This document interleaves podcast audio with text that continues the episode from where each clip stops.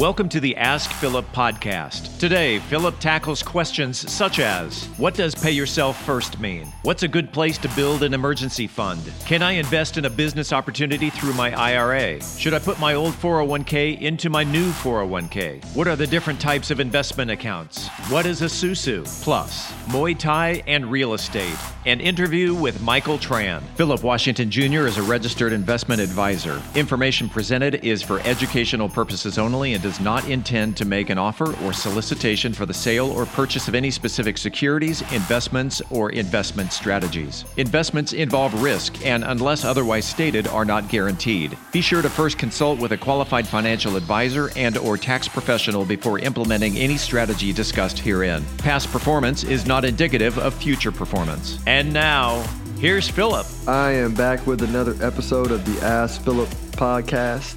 Uh, my guest today is Michael Tran with Colliers International. Listen, along with being a really cool commercial real estate agent, they have like a content everywhere on the internet, on LinkedIn, on Instagram, uh, and he'll talk about all that. Um, he's also a a Muay Thai guy like me, so we're going to talk about real estate, money, and Muay Thai. This is going to be a great conversation. Thanks for coming on the show, Michael. Anytime, man. Anytime. We share very common interests and we clicked really well. I think this is going to be a good show. Yes, yes, sir. So, so tell me how you ended up getting into uh, commercial real estate. So, I think the Muay Thai part actually plays really well into how I got into real estate. Okay. In that sense. So I'll give you the, the short version. So like I was in college and you know, all I'd ever done was play tennis. And so I was kind of burnt out on that. And so, you know, you're I'm like 19, 20, I think, and my testosterone's like through the roof. And so I'm just like, wow, I've learned how to like defend myself. And so I had like a new confidence and everything. And there was a girl I was seeing at the time, and um, she was buying a car or something, and the car sales guy had all her info, and he was like stalking her. It was really weird, oh, really wow. weird situation. And so I started like, you know, they had Spokeo come out at the time. I don't know if you've heard of that. I, have heard of it. Yeah, so that um, came out, and then you know, I just found like who he was and I figured out like where he lived so I could have a geography and understanding of this girl I was dating at the time and making sure that she was safe.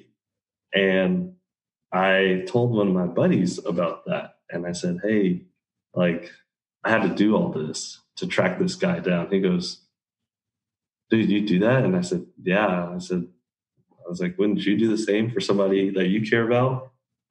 And so so then he goes, you know, a year passes, but then he goes, Michael, you're like really good at finding people. And that's like almost half of what we have to do in real estate is finding the right person. And so they, I, got an offer to work at Vision Commercial, and they're a boutique firm here in DFW, um, throughout in the mid cities. But they took me in and they showed me how to track people even more, you know, through tax records and stuff like that. And then just um, now Colliers has a research team for me, but you know, at a boutique firm, you got to do a lot of stuff yourself. Mm.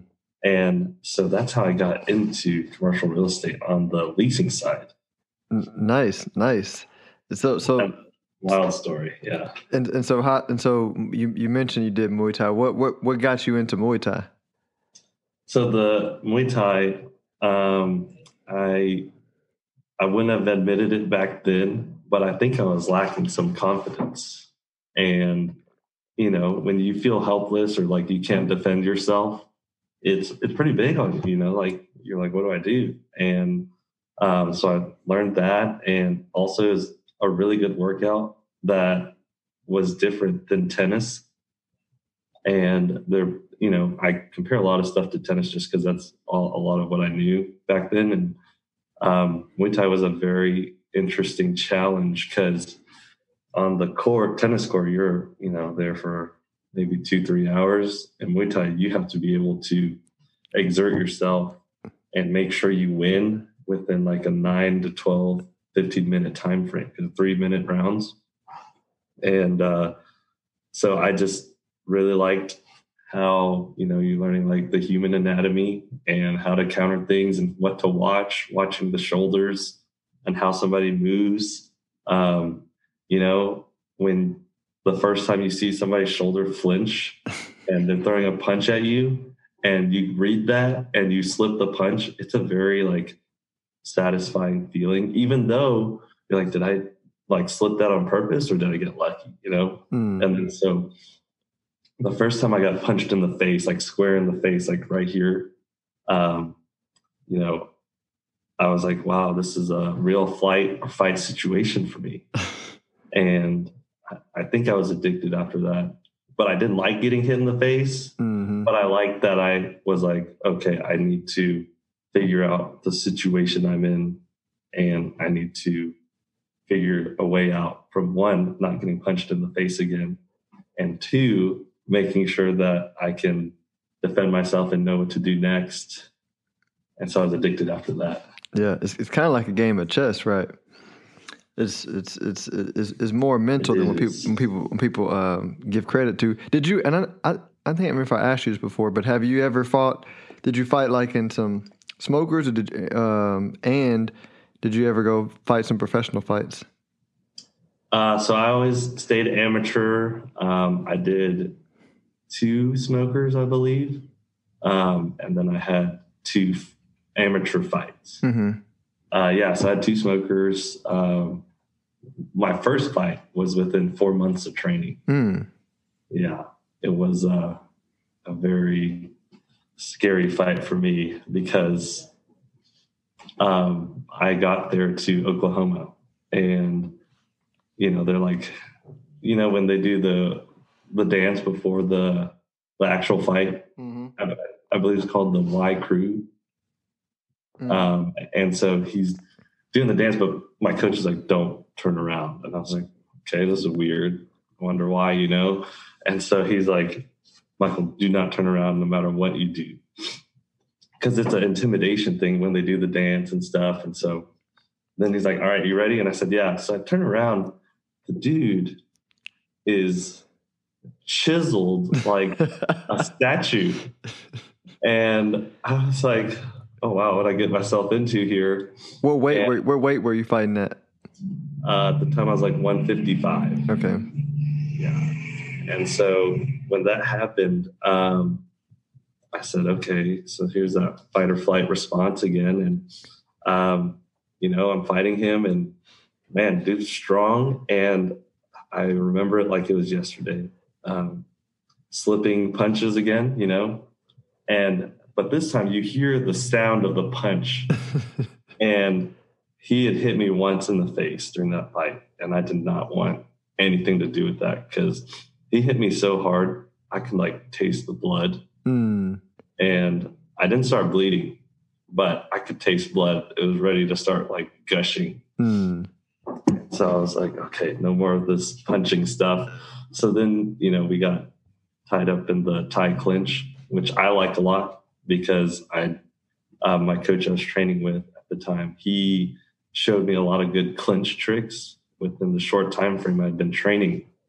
And so I knew I could like hang there and not get punched in the face, which was good. But then the bad thing was he started kneeing me, you know, and I was like, oh, I have to knee him back but I had just been training the regular knees where you're not trying to hurt them with your Mhm. actual knee. So it's just like a side knee, Mm-hmm. but I was still getting points and I was staying active in there. And uh, that was a really good learning experience for me that first fight. I lost by decision. Uh, I'm glad I didn't get knocked out.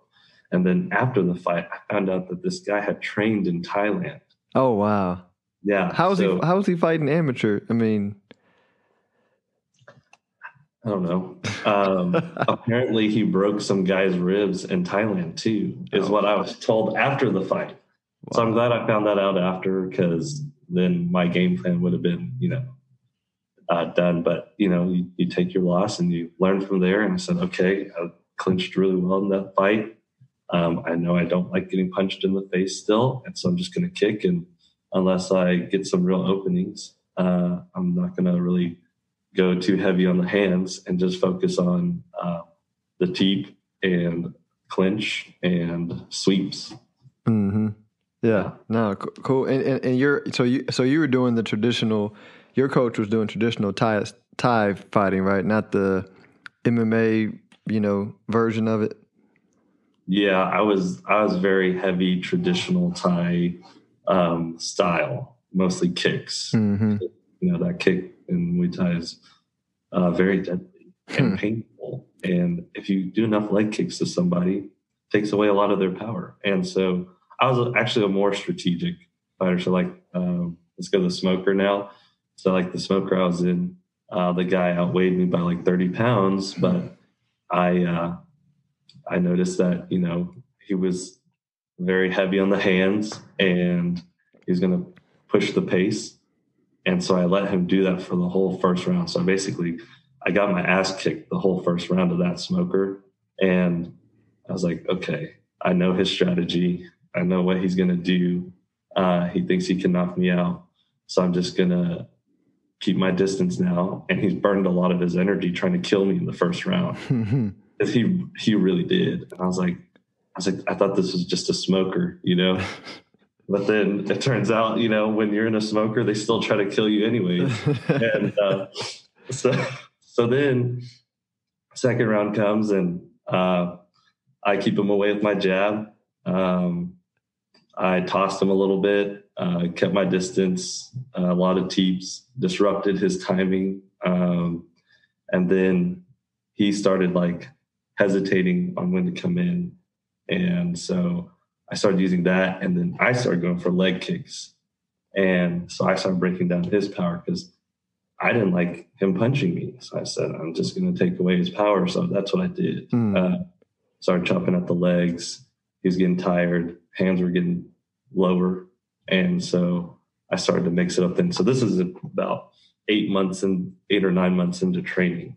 And so it was, that was a good one for me. Um, I think everybody kind of noticed that although, you know, the first round can be one sided, um, there's a lot of people at the smoker. It was up at uh in Allen at a Tomer Letvin, I think is his name. Mm. That's his name up there. I think I think I've heard. I think he's doing one next weekend. I think. Yeah, he's really good. Uh, he's got that ring and uh, he puts up a camera at the corner and I'm in there somewhere in his ancient files, I'm sure. Um, there's my my smoker fight with him, but or not him, but with one of the guys that was there. right.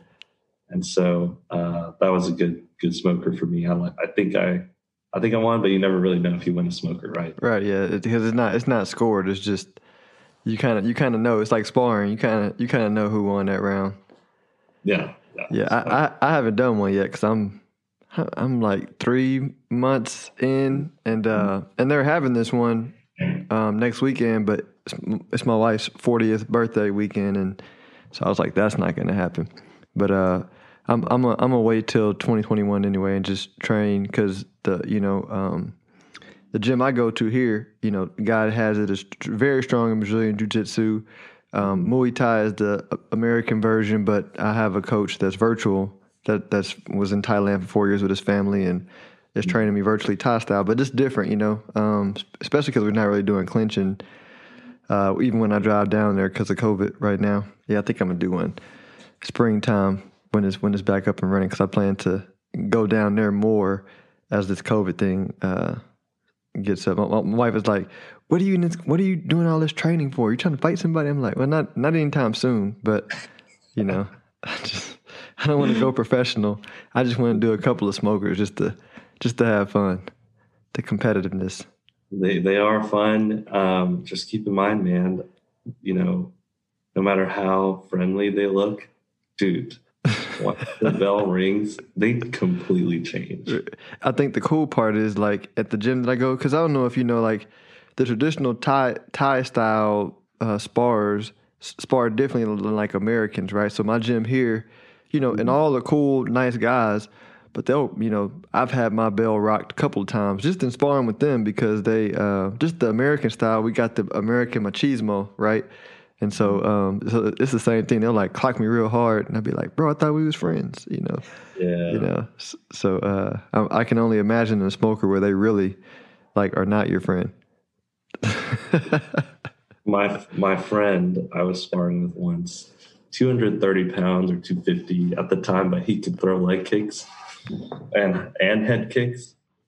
He faked me out one time, and I probably have never been so scared in my life because this guy, shorter than me, heavier than me, got his faked me out with a body kick. So I checked for a body kick, but I left my Ooh. neck open. So he got his shin up to my neck and he pulled off on it. He didn't do a full kick because he knew he probably would have like broke it. hmm But he hit me enough where it was so hard, my whole like left side kind of stiffened up and and just understand that I'm human and I probably would have died right then and there.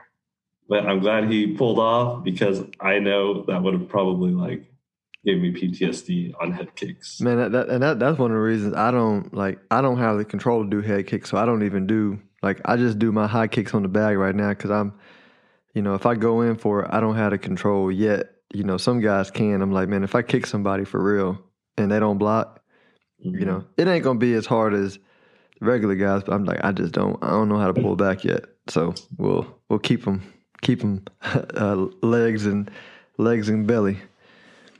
Um, head kicks are fun though after you get them down and you're like, oh, I'm flexible enough to do this. I'm gonna I'm gonna work on it. And it's really satisfying once you get your first head kick. So my last fight I had, I got a head kick in, but I didn't know I landed it. So I've been on the receiving end of a head kick, and then I've been on the end where I throw the head kick. And I didn't know I hit the guy. And how, uh, how'd you not know? You just you just threw it and Well, he threw a really lazy kick and then he was kind of standing sideways. And so his body was just straight up. And so I threw the kick and I think it like my shin and foot wrapped around his head too. mm, And so he didn't fall back immediately, but it like my foot like that wrapped around kind of caught his head and kind of kept him up, but then he stumbled back into the ropes. hmm, And so my leg was so high, and I, once it finally came back down, I see him coming to to charge at me because he used the ropes, but then I like instinctively threw like a half knee, and then he like fell down, and then that was the end of that fight. mm. So you just I mean them them knees are devastating. Yeah, I, I think it was a combination of both, but he was like very tired, zombie mode. Yeah. That was that was my last fight, but it was like one of my better fights because I like slowed the pace down after he also tried to kill me. He looked like a calm guy, like the most calm dude you'll ever see, and he came out guns blazing more than anybody I've ever fought. Are, you planning to fight again? Um, probably not unless I have to. Um, I may go to watch. Um, and then there will be a time one day, knowing my luck, I'll be like, hey, we need somebody at this weight. Does anybody want to just throw on some gloves? And then I'm going to get volunteered. I'm going to have to end up fighting again. But um, that's probably how it's going to happen. I, Mm. I, I just see it, just knowing everything that's ever happened in my life. Are, are you volunteered. you- you're still actively training, right? I'm getting back into training. Um, I had to figure out what was wrong with my left knee. Mm. And so I've been working on that and then uh, plan on going to Airrosti to get that fully taken care of because the left knee is rough now, even after playing like one or two hours of tennis. Oh wow. Yeah.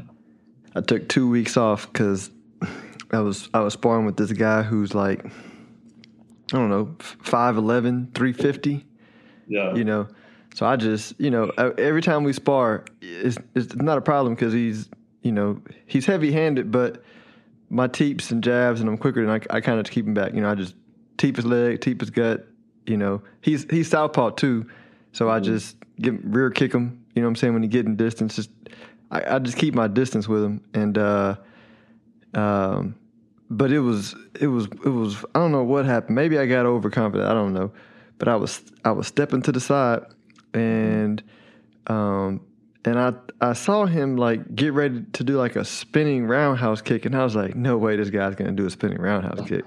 You know, and then he and then he, it was going in slow motion, and I'm like, Yeah. this guy's about to roundhouse kick me, and my body just like it wouldn't block, and he like caught me right in my um in my ribs, and so and so when- it hit, I heard like pop, and then um and then he said, oh man, I'm sorry, you, you good? I was like, nah, man, I'm good. You know, I, I was like, I said, so I kept on going, you know. So I get home night, get home that night, just you know, uh, rub it down or whatever, put some icy hot on it, go to sleep, wake up, stretch, go work out again. You know, then Monday, because this was like Thursday, Mhm. so it's it's hurting a little bit, but not really much. I'm still working out Friday, Saturday, Sunday.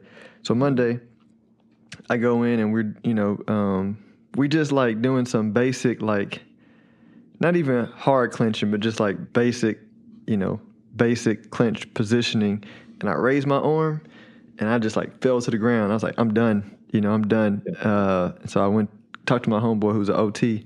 We FaceTimed and he was like, Yeah, man, you bruised your ribs. You didn't break it, but you bruised it. So I sat out for a couple of weeks. Uh, so I, I, I- I came back, but I was like, man, like it took four days for that for that mug to hurt. Yeah. Have you um have you heard of Namman Muay? Mm-mm. So the Thai fighters, they love this stuff. It's basically the Asian version of icy hot, Okay. but it's an oil. I'll, sh- I'll send you a picture. I have Yeah, send me a my house. picture of it. Yeah. and it I don't know what it is, man, but if you leave it alone too long, it will separate the two um, liquids that are in there. But you have to sh- shake it, and then it'll combine into one. But it's like you got to be careful with this stuff. like if you're putting it on, and like put it on your arm or whatever, or wherever you're hurting, you will like you need to make sure you don't touch your eyes Mm. or anything sensitive for the next like hour because it is just like in your skin and it will go down deep. And that's what they use after they fight. Um, your friend that was probably in Thailand, he probably knows what it is, but it's very, very potent and strong. Yeah. Yeah. I, I definitely want to check that out because yeah, I'm I know I'm gonna need that. Yeah, it's like they say it's way better than anything we have here. Yep, I bet. Let's get to real estate. How's the market changing in commercial real estate? And and I know it's different industries, but let's just talk about, you know, in, industrial and and do, y'all. I know y'all do retail, but industrial and retail. I know Yeah. I know the group y'all focus on industrial, but you have a retail background too, right? I do. Okay. I'm actually about to bring out a retail center uh, to market here soon. So Mm-hmm. it'll be good to get back in my roots um, where I started. But um, you know, the the retail man, it it's gonna make a comeback. You know, it always will.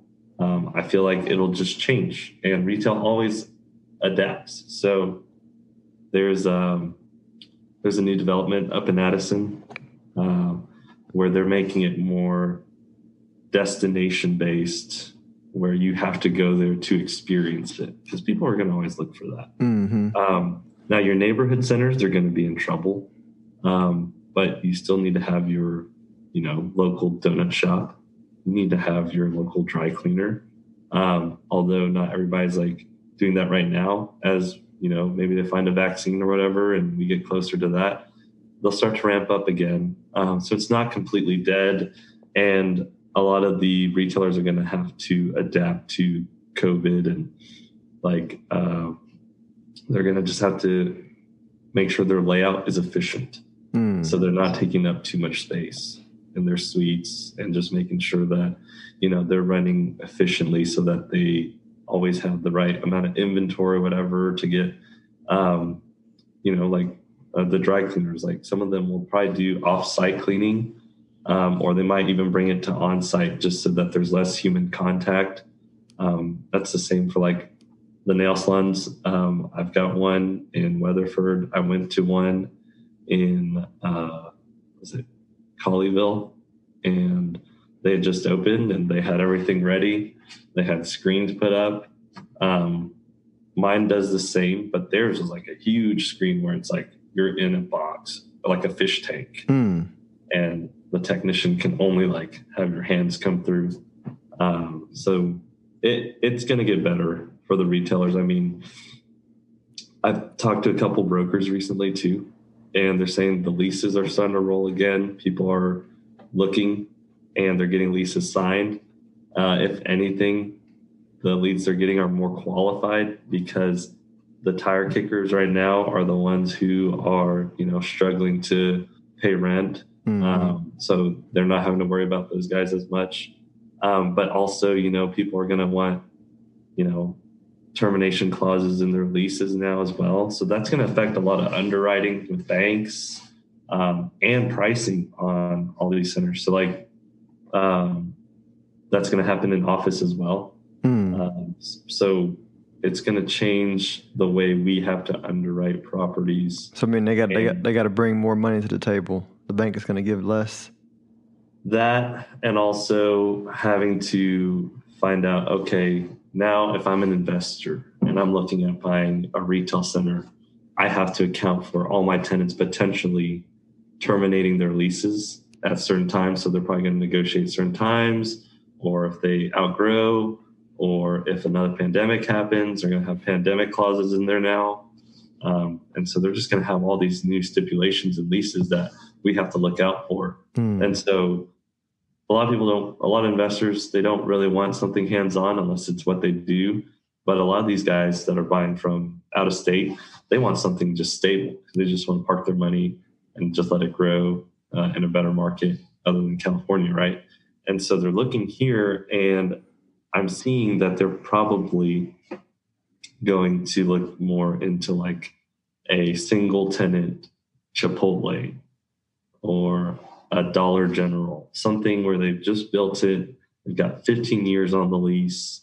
They've already ran their market study. They love that market, and that's why they're going to stay there.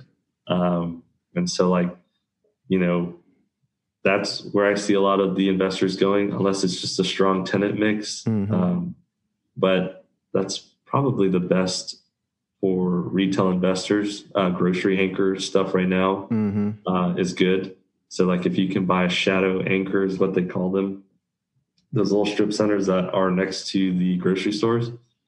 Um, if you can get a shadow anchor, because that's where the traffic's going to be, and I think that's what's you know helped my family do well out in Weatherford because we're next to HEB, Mm. and Oh, and it's um, HEB too. We love HEB. They Yeah. they need to build more out here. They do. I've been talking to the real estate guy, and uh, he's like, "We don't know when we'll break ground again, but um, we are looking." And I think their next site's going to be not like a main area yet. They're probably going to look in like Denton is what he's hinted to me, but he'll never confirm anything with me because he's just not allowed to right. but I stay on him pretty consistently. I'm like, hey, so you know, my family wants to be next to you guys all the time, so just I keep calling him, and he's like, Michael, I don't mind if you check on me and see where we're growing. So um, I will probably be the second person to know where the next HEB is.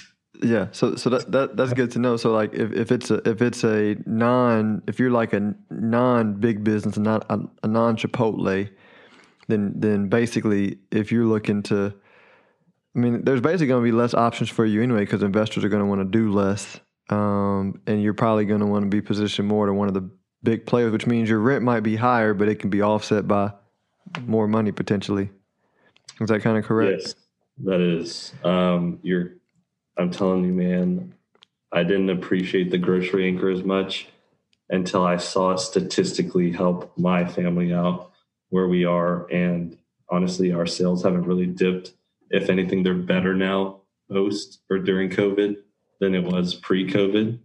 Um, a lot of our competition isn't grocery anchored, and so they're more like they've got like one has a Starbucks next to them, and they're still struggling. Hmm. Um, another one down the way, they've got you know like a locksmith in the building, and a lot of smaller tenants you wouldn't think you need to go to. They're more service based, but like they're also struggling because they don't have the traffic and it's not convenient to go there. And a lot of people are just like, I'm just going to go get my nails done after I shop. Hmm. because I've done all this hard work at the, you know, at the grocery store. I need to go treat myself. Right. And, and they don't want to go back home to the kids. They're like, I got out. Let me just. Yeah. yeah, I, I've had a couple ladies um, say, "This is me time. This is the only time I'm going to get for the week." hmm And I said, "Well, I guess we'll, we'll be here when you come back to next week." And so it's pretty interesting seeing that. But um, like I said, man, I, you know, the retailers that are going belly up, they're figuring those guys out right now. Um, a lot of them are trying to liquidate their real estate and try to get more cash heavy. Um, so we're seeing that, and I really like what industrial's doing too. Um, you know, Alliance has the highest. Uh, we just had a study come out, and Alliance has the most square footage in industrial popping up in the Metroplex right now. And then South Dallas, uh, Southeast Dallas, they've got a new industrial park plan there.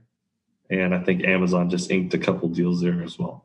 Hmm. So um, a lot of the users, if their business is getting positively impacted by this, they are accounting for 10% more space than they originally were for their business plan. Hmm. So um, a lot of guys are, you know, growing and going to do well with this. Um, a buddy of mine, he works in the chemical business, um, and they're needing to probably buy their own place soon because they uh, one of the chemicals they have is one that is used in hand sanitizer. So Hmm. his business is booming. He's doing really well. I bet. Yeah. Um, and, and so, and what? About, well, let me ask one more question about retail. Then I'm gonna ask about office because on on retail. So, like, what are your thoughts about? So it sounds like there's gonna be a vacuum, right? The you know um, most money's gonna go into the big chains. People want to liquidate that are not with the big chains, uh, which is gonna leave a gap and a void. Um, a, do you think that gap is going to be filled with some sort of money? And then B, like what what's up with all these like multifamily retail spaces? Do you think that's probably going to get bigger out of the pandemic? Because I'm thinking like if you're not next to a HEB, the next best place is to be, you know, the cleaners next to an apartment complex. Yeah, so I got the second question. Can you repeat the first question? The the the first the the first question was um the void. So let's let me let's pick an area. Let's say it's it's XYZ strip center that's not next to a big chain, right? And I'll make sure I understand it. You're basically saying this investor wants to get rid of this and cash out if they can, right? Which is going to create a void. Is anybody buying that, or is those are those going to be going to be dead properties that need to be repurposed for something else, or what are your thoughts on that? No, so those are still going to do well. Right now, they may be suffering.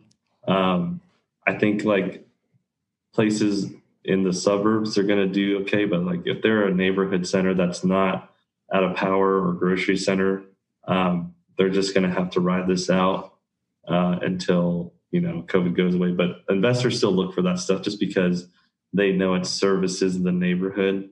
Although right now, I wouldn't take out you know a deal like that because they're probably just a lot of people are looking for deals Hmm. and um, there's not enough in the there's not enough enough product in the market right now for good retail.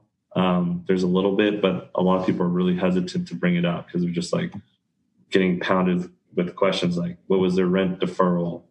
You know how many free rents months of rent did you give them uh, another guy i worked with this guy who's got a LA Fitness anchored shopping center and a indian bazaar which has the that services that community out there. And it's it's got high traffic but LA Fitness they asked for evaded rent till the end of the year. Hmm. and they said that they'll make it up or pay that over next year or they'll add you know eight months onto their lease.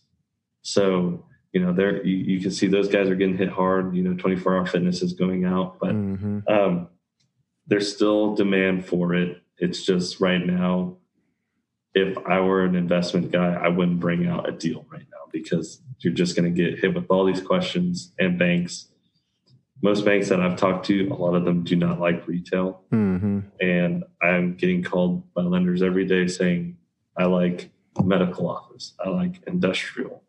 Um, certain office they'll look at, uh, you know, but I, I feel that not now, but maybe at the end of the year, it'll be a better time to bring out a deal like that.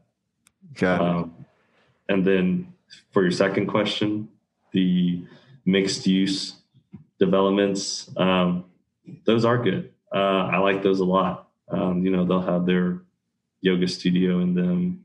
It's gonna it's gonna be a work, live, play situation most of the time for those guys, and they do really well in those places because it's just almost like a you know you're going to go to CorePower Yoga or you're going to go to um, what is the other one? Equinox you know like there's HOTWORX popping up as well where you are alone in i believe what's like a sauna and you work out and they're by yourself. Hmm.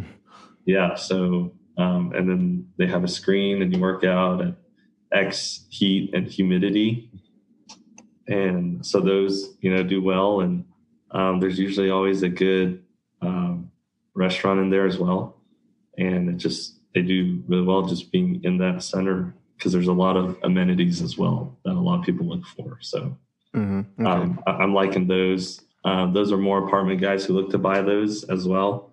Um, and right now, uh, multifamily is doing well. Uh, they're struggling a little bit on their B and C stuff uh, with rent collections, but um, their Class A stuff, I think, is going to stay strong as well. Okay.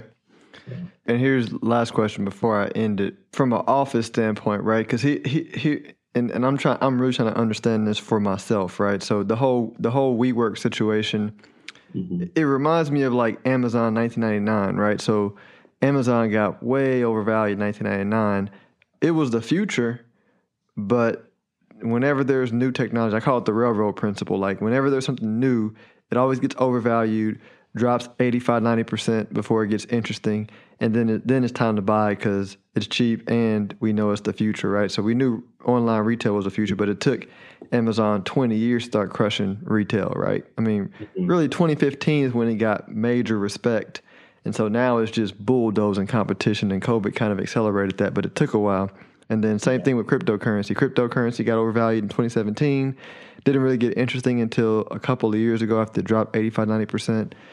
And so I feel like WeWork was kind of the beginning of like a change in office real estate, um, you know, meaning everybody was excited about the future, but it got they just got way too out of whack. Um, but I mean, what are your thoughts about office? Do you do you see like WeWork type models becoming the new thing for office, especially with the flexibility you get? And if I'm a cor- if I'm a if I'm a business, I'm like, okay, I don't have to spend all the money for build out and all that. You got you know, like y'all take that on, and I can just sign a lease. You know, I mean, Yeah. is is that trend you think something that's going to keep playing out?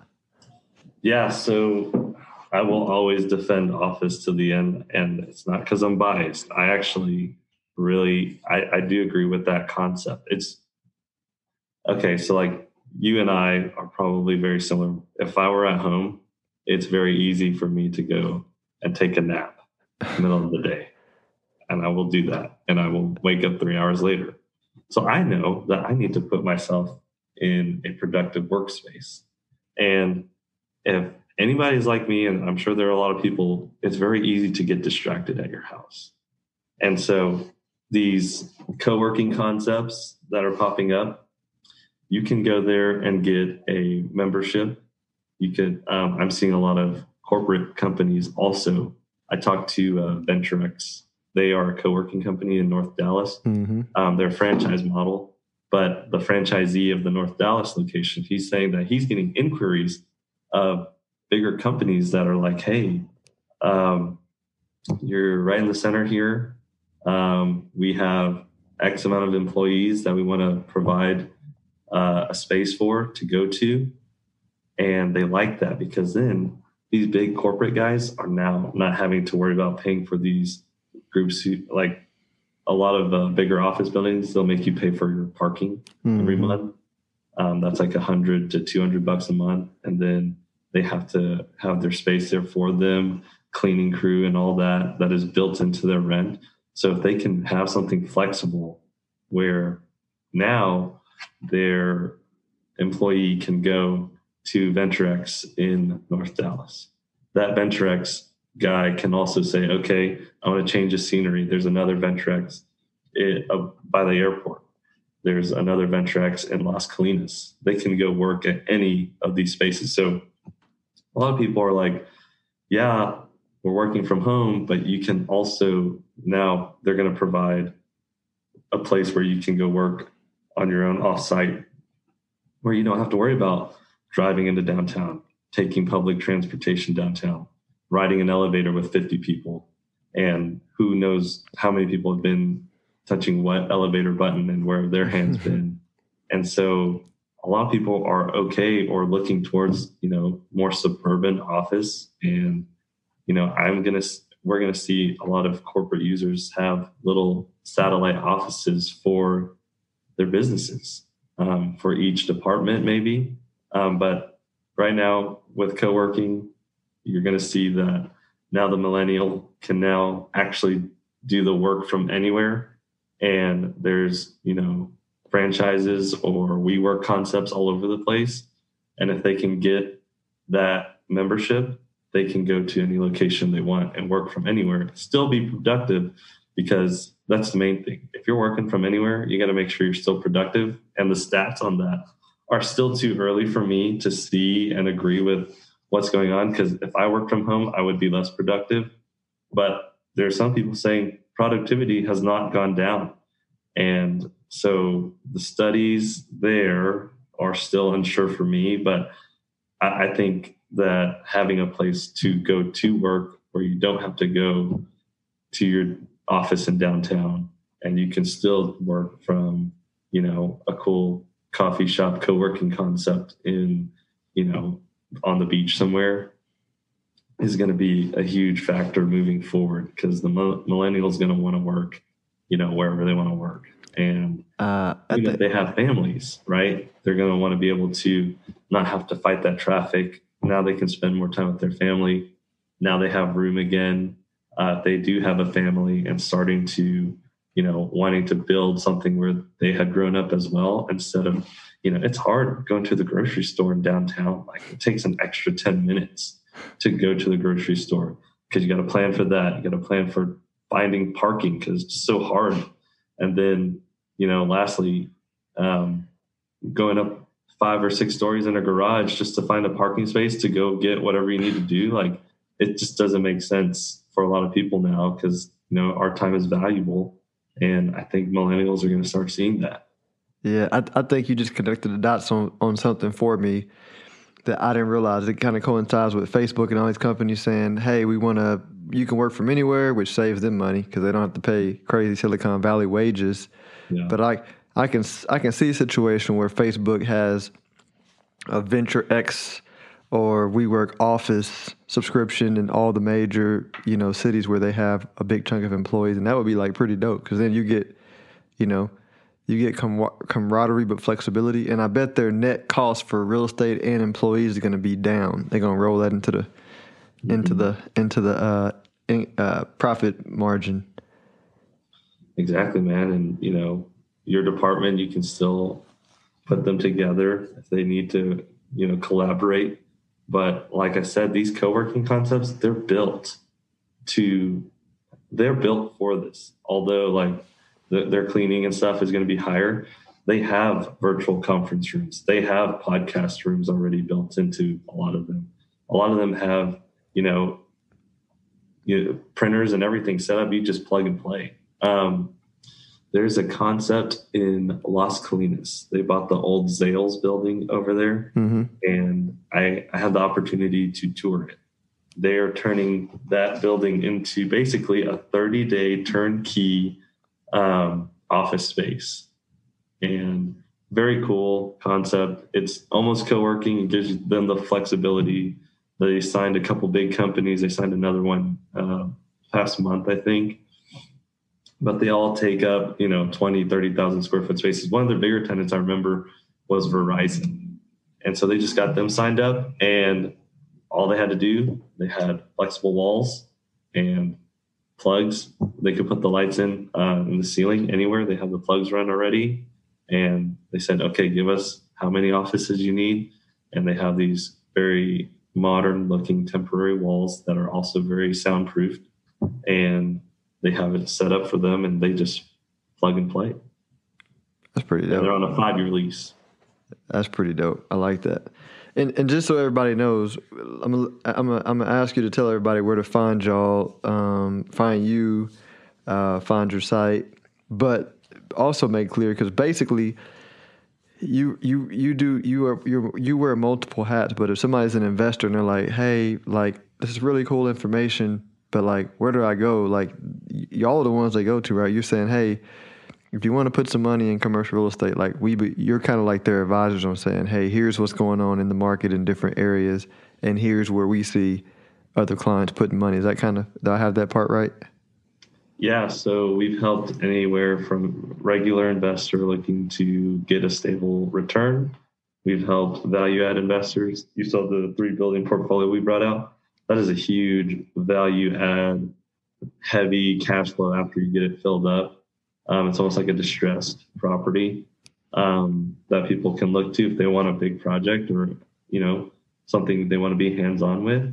Or we've helped developers. Um, we run you know comps for them in the area see what the land cost is going to be for them what their build cost typically is and then lease up commissions and then what it's going to cash flow after they get it filled for office or industrial parks um, but if you know i've been in the industry for almost five years now four or five years and um, you know well connected with who i know does what and I like that I'm not biased. Um, I'll refer you to the right person if you need, you know, help leasing your shopping center. I know two or three really good guys you can all meet and they'll take care of you. And I know they will because they were my competition when I was leasing space or same for office, you know, uh, industrial uh, as well. We call all the time. We know who the big players are and who's buying what and who's leasing what and who's doing the biggest leases and who's the best fit for each project because you know some companies are really good at the a class stuff some are really good at the b and some are good at the c class stuff so you got to make sure you know everybody in each and for each industry or asset type and um, you know the main ones obviously office retail uh, industrial. Um, but i'm going to see i think self storage is going to make a big play here soon, Hmm. and also RV and boat, and then um, multifamily is always going to be very steady, but it's just here in Dallas or DFW as a whole, it's you can only flip a multifamily building so many times and paint it and then call it a renovation and change the countertops and stuff. And a lot of them have been bought up here, but um, you know, I I still like multifamily. I just know a lot of it has been captured, and the market's very very competitive for it. It's almost it's almost too hard to get into. But Mm. um, as far as like our contact goes, um, you can look up uh, Texas office investments in Google and uh, will pop up. Our website is texasofficeinvestments.com. Uh, you can look up anybody on our team uh, through our Colliers website. Uh, Cody Payne, Michael Tran, Blake McCool, Austin Edelman, Ross Meisner, and then uh, you'll be able to find any of our listings. Um, but you can reach out to us anytime.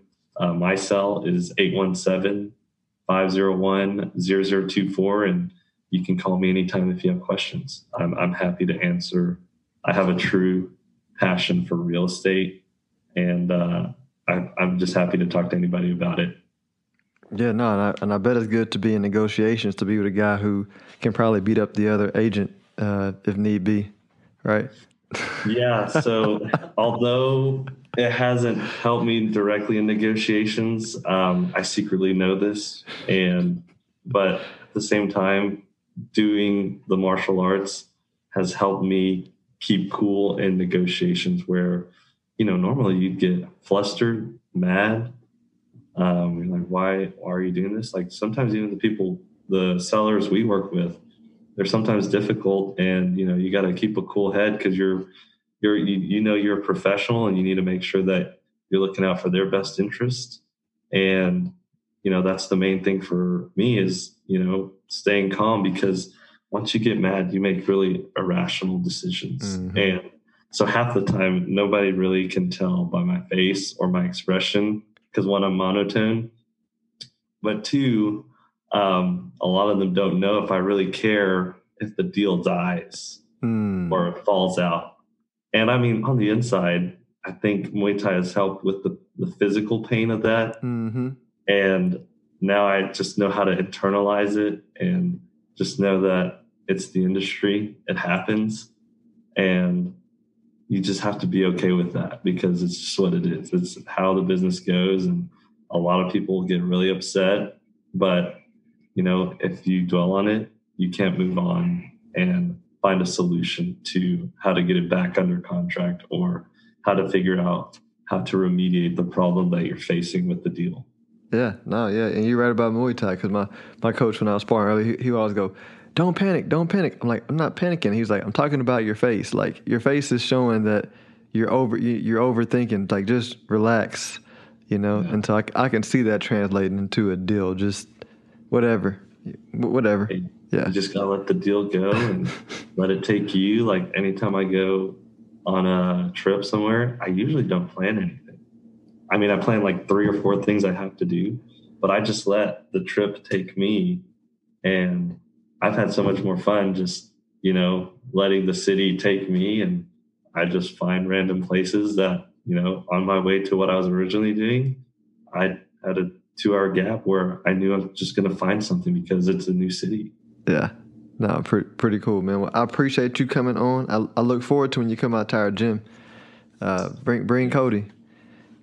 Oh yeah, I'm ready to beat him up. So I'm gonna bring him. so, all righty, man. Well, um, y'all enjoy the rest of your week, and I appreciate you coming on. I will always be a guest for your show. But my gotta do like a quarterly real estate update. That's a good idea. Like if if I don't reach out to you in a quarter, like let me know because I, you know, yeah, I, I tell everybody y'all if I ever got a question on what's going on at DFW office industrial, um, and now I know retail, you know, y'all are y'all are my go-to people. So I might I'm gonna have to have y'all on quarterly. You got it, man. Anytime. All right. Thanks. Have a good one. All right. Have a good weekend. Alrighty. I wanted to take a second and do a commercial in between segments for Stonehill Wealth Management. I'm doing this commercial around retirement planning for business owners because business owners, and it's really what we specialize in. I don't talk much about it enough, but business owners, they plan for retirement different, right? Because some business owners are like, hey, I never plan to retire. I love what I do. I'm going to always do this.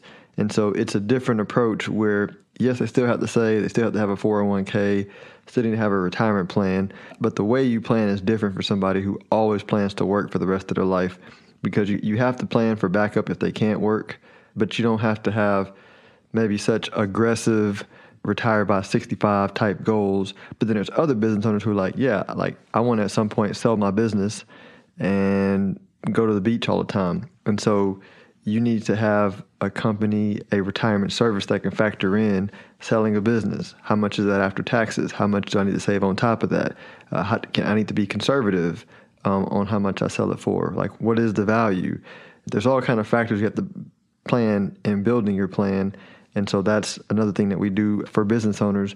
And the estate planning aspect around planning for a business owner is also big because typically, if you're a successful business owner and you can even think about retiring, that means you're going to have a nice size estate and you want to think through what happens to my money, you know, when I'm gone. And, and it's a lot of business owners who will say, hey, well, I got one, one client and they're like, hey, I want to spend the last penny the day I die. I'm like, I wish we can do that because if you can tell me what day you die, we can plan it out mathematically. But we can't, so that means you're going to die with money, and so we have to think through like what happens when that happens. And so we are a firm that specializes in everything a business owner needs when planning for retirement, setting up the 401k, setting up the investment account, building up the investment, building up the financial plan. That's what we do, stonehillwealthmanagement.com. Go check us out. First question. Philip, what does pay yourself first mean? Some some people use this and they, they, they think it might mean buy yourself some shoes, buy yourself some clothes. And I don't think that's when the term first came out. I don't know when it first came out. I, I want to say like Richest Man in Babylon when it came out, introduced the concept. I mean, it came out a long, a long time ago. I'm sure it probably came out before then, but it's as old as that book. And in that book, it was talking about putting money away towards saving for the future. I might modify it and say putting your money somewhere where it's increasing your balance sheet. So it could mean saving, it could mean investing, it could even mean paying off debt. And and the the way I look at it, but paying yourself first means, you know, if I make ten thousand dollars, I'm going to take the first thousand or whatever that whatever your number is. Typically, people associate this with ten percent, but I'm going to take the the first thousand or two thousand or fifteen hundred, and I'm going to put this towards increasing my balance sheet, and I'm going to live off of what's left. Because as human nature, as human beings, whether it's money or whether it's time, we're going to wrap that. You know, we're going to you know spend all the money or waste all the time that we have that we don't have restraints on. Meaning there's people that work 60 hours a week and make a million dollars a year, and people that work 60 hours a week and and make $80,000 a year, right? And there's people that have families that, that do that that make the same, people that don't have families that make the same. And so what ends up happening is the, the people who are highly productive, you know, in general, just use time more efficiently. They budget their time, they use it wisely, they apply it better for the most part, right? That's ob- it's obviously extremes, I'm not interested in getting to all that in the in the point of the the podcast. But the point is, paying yourself first says I'm going to restrict what I spend on bills and everything else because I'm going to, I'm going to take out the part that builds my balance sheet first, and then I'll live on what's left because you're going to live on what's left regardless. If you made eight thousand a month, you spend all eight thousand. If you made ten thousand a month, you spend all ten thousand. It's part of human nature. That's what pay yourself first means. Next question. What's a good place to build an emergency fund? So, this is a question I've gotten often with interest rates really low. And so, just in general, I'm not a fan of being super fancy with building your emergency fund. I'm like, listen, savings account is a great place to build your money. Now, the nuance is once you have enough cash, right? Some people that might mean one month, some people that might mean two months, some might mean three months or six months. But once you have, I, mean I think you ought to at minimum have, you know, one to two months of cash available, one to two months of like what it, what it takes for you to live monthly in in cash, like in a savings account, earning no interest. Think of it like insurance. You buy insurance, it doesn't pay you anything for just in case. Think of the cash of that because it's not earning you anything. And then if you say, all right, you want to have money that's in a, a liquid, accessible place, but has a potential to earn more, you know, then you might start thinking of, you know, like a conservative investment portfolio, maybe like a 20, 30, 40% stocks, the rest in bonds. The trade off is over the long term, you'll potentially earn more money because it's working harder, but it doesn't have the security of the savings account, meaning it can go down in a year, right? It's not going to go down like your retirement portfolio. Might be more aggressive, hypothetically, but it's going to earn you some potential more return than cash over time, right? So that's another option. You know, I'm a fan of saying, hey, listen, everybody at least ought to have six months to a to a year of their expenses just liquid, just available in non-retirement accounts. Combination of cash, combination of a conservative investment portfolio that I'm mentioning here. If you like CDs, maybe maybe CDs, although they're not they're not paying much more than savings account these days. But how many months and which and whether it's one year or two years, six years, like that's nuances that just depends on your situation, right? You got to look at your income, how stable it is. Do you have debt? Are there two incomes? You know, what are future plans? Those are the nuances that just there's no way to answer that on a, on a podcast.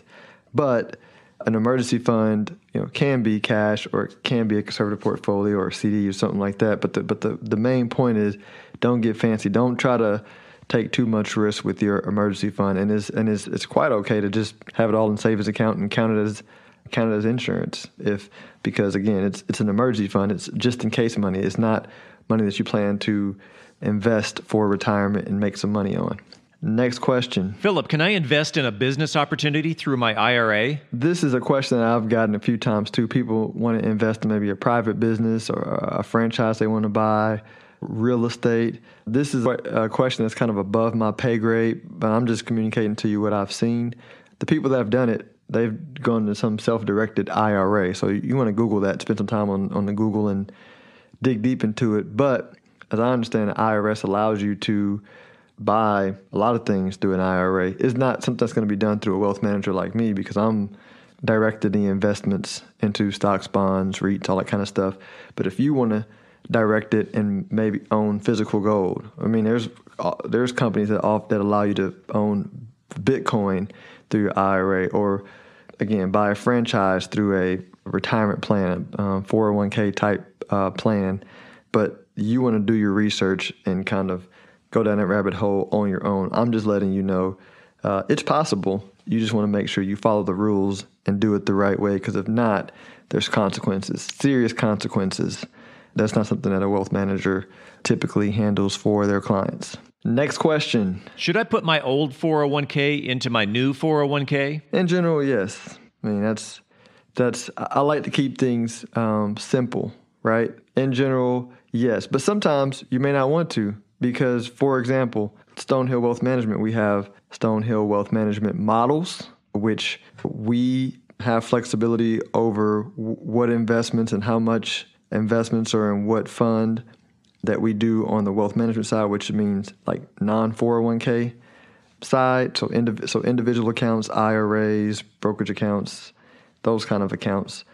Those models are not available inside the 401k plans that, that, that we advise, but there's good investments in there um, that, that you have access to. And so sometimes people are like, hey, I like to have access to Stonehill wealth management models for XYZ reason. Or if you have a different wealth manager, you might say, hey, maybe I, I might want my wealth manager to invest my money in this model over here because my 401k has limited options. Or maybe you want to invest your own money and have more options than what's in the 401k plan. And so it may make sense to roll it into an IRA. So the decision making process is, you know, a 401k is going to be more restricted, but can still help you reach your goal for the most part, depending on what investments are in your 401k plan. And so it's do you think the option is better where you can have more flexibility outside of the 401k and an IRA or a Roth IRA if you have Roth money in your 401k? If, if you if you I always say if you don't know the answer, if you if you're like I don't really know, keep it simple. Just roll into the 401k plan and, and be done with it.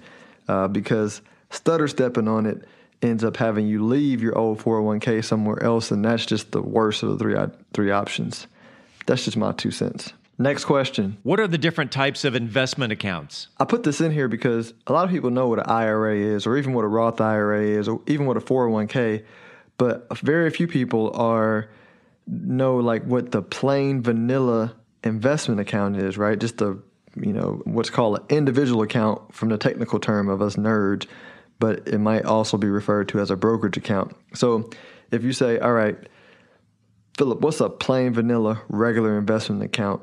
Yeah, it's a brokerage account or individual account, which means there's no tax benefits. There's no special tax benefits like you have in a 401k, IRA, or a Roth, right? So you can own whatever you want in a brokerage account. You can own cash, money market accounts, mutual fund stocks, like whatever you want in a brokerage account. And the difference, just like you can in an IRA or a Roth, you can own the same stuff in those accounts. The, the difference is how it's taxed. So an individual account is going to be taxed like um, just about everything else you have in on your balance sheet that's not an IRA. So for example, just like when you sell a home, if you buy if you buy real estate and you sell it after a period of time, it's long-term capital gains. If you share, sell it before that period of time, it's short-term. Those same rules apply to brokerage accounts. So it's so it's it's just a plain vanilla, non-special tax treatment account. The the benefit of it is that it's liquid, so you have access to the money without penalty, which serves a purpose in a lot of people's financial financial plan. And versus a, a Roth IRA or an IRA or a 401k, you receive tax benefits but those tax benefits come with restrictions. And so, in general, in financial planning, whenever you have a situation where you get tax benefits, you're going to have restrictions. And the more flexible, the less tax benefits you're going to have. And so, a good financial plan is kind of weighing the the cost benefit analysis of all that based on your specific, unique goals and objectives. And that's a big part of what we do also for our clients. That's a short way to answer the question without going super nerd into you know, all the different tax benefits and all that, because that would take way too much time and it would probably bore you to death. Last question. Philip, what is a susu? And I've gotten this question like a lot, like a whole lot, probably every day this week. And so I had to put it on the podcast. Let me give you the background of like what an actual susu is and what this new stuff that's being presented to the marketplace. So susu is like a lot of different cultures do it here. You know, susu, I believe the term comes from an African term that's used, but for the most part, when you, you a lot of people who immigrate to the to the U.S. they they bring part of the culture um, here and they use it here because we take for granted our banking services, but there's a lot of unbanked people around the world in, in, in the non-U.S. And, and, less developed countries. And so a susu is a way for the unbanked to get banked. So, for example, let's say it's 10 family members and we say, hey, I want to buy a house but we can't get a loan. So we'll all put money into uh, the pot, and then we'll provide money for the first person to buy their home, and then put money in the pot in the second person, or it might be for a business, right? And so that's what a you know what the idea came from. Now, the tech industry, there's an article like if you look up Business Journal Susu, 11 2018, of like a, uh, a DC based startup who kind of from from from my knowledge made the idea popular from a tech standpoint where she's her team are doing the same thing on a, on a tech platform where people that are hard to bank in the US are able to recreate the same type of a system in the US to start to start their business right? You get a you know you pay a fee but the fee goes to help provide you know money and resources to the community the, the unbanked right? It's kind of like crowdfunding you know, for business loans is a simple version of it. And that's that's what's happening on the tech scene. What's also happening is there are also a lot of these scams popping up. I got one explained to me on a podcast I did this past weekend, and he he's basically like the way the way this this susu worked was you know you you put in a hundred bucks and then the next month they got like fifteen hundred, and then you keep putting in money, and then you keep getting money, and uh, I don't. I mean, after he kept explaining, I was like, "This is this basically sounds like a pyramid scheme. Like, there's no like, you're not getting money for a business. You're not. Uh, you just like putting money in. You and it's giving you back. So once people stop putting money in, once you stop telling your friends and they keep quit putting money in, the party stops. And this is classic, you know, uh, pyramid scheme. I was like, man, go to the Federal Trade Commission, FTC. Yeah, I'm like, go to the website and look up like pyramid scheme. Like this is literally what they describe. So so just beware because just like when Bitcoin came out and it was relatively new, there was a bunch of scams out there. You know, this stuff has scams. Do your research. If it sounds too good to be true, it is, right? The the traditional susu that I mentioned to you, that makes sense, right? People pull money together and one starts the business and then they pull money, the next starts the business. Like that, that makes sense.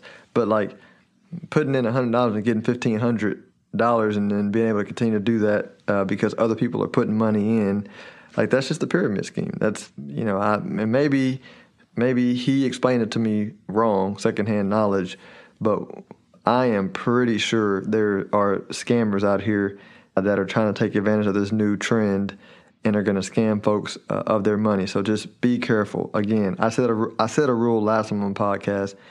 If it sounds too good to be true, don't do it. Or the way Warren Buffett says it, I only want to jump over two feet hurdles. Right? What that means is, if you can't understand it, you have humility to say, I don't know. Right? By the way, it it could be a totally legit thing, and you just don't have the capability to process it now. But three years from now, it's like it's like me with Bitcoin. Perfect example. Me with Bitcoin. Three years ago, when it was in a bubble, I didn't fully understand it. I knew it was a bubble. I knew I knew not to invest, but I didn't fully understand the technology. So bubble popped, and then I spent a couple of years understanding it, and so now I'm comfortable with it. You know, it's a two feet hurdle for me now. 2017 or even before, it would have been way too complicated. Like even if I heard, I, I, actually heard about it in 2013, 14, but it was too complex. I didn't understand it, right? If I would have, I could have got in early, but it was it was a it was not a two feet hurdle for me, and so I just moved past it, right? So two feet hurdles, y'all. Remember that. Y'all enjoy y'all's week, and I'll talk to you next week. If you are interested in having a review of your portfolio or to see how far on track you are with your retirement goals, Philip offers complimentary consults through his company, Stonehill Wealth Management. For more information, log on to stonehillwealthmanagement.com forward slash talk. That's stonehillwealthmanagement.com forward slash talk. Philip Washington Jr. is a registered investment advisor. Information presented is for educational purposes only and does not intend to make an offer or solicitation for the sale or purchase of any specific securities, investments, or investment strategies. Investments involve risk and, unless otherwise stated, are not guaranteed. Be sure to first consult with a qualified financial advisor and or tax professional before implementing any strategy discussed herein. Past performance is not indicative of future performance.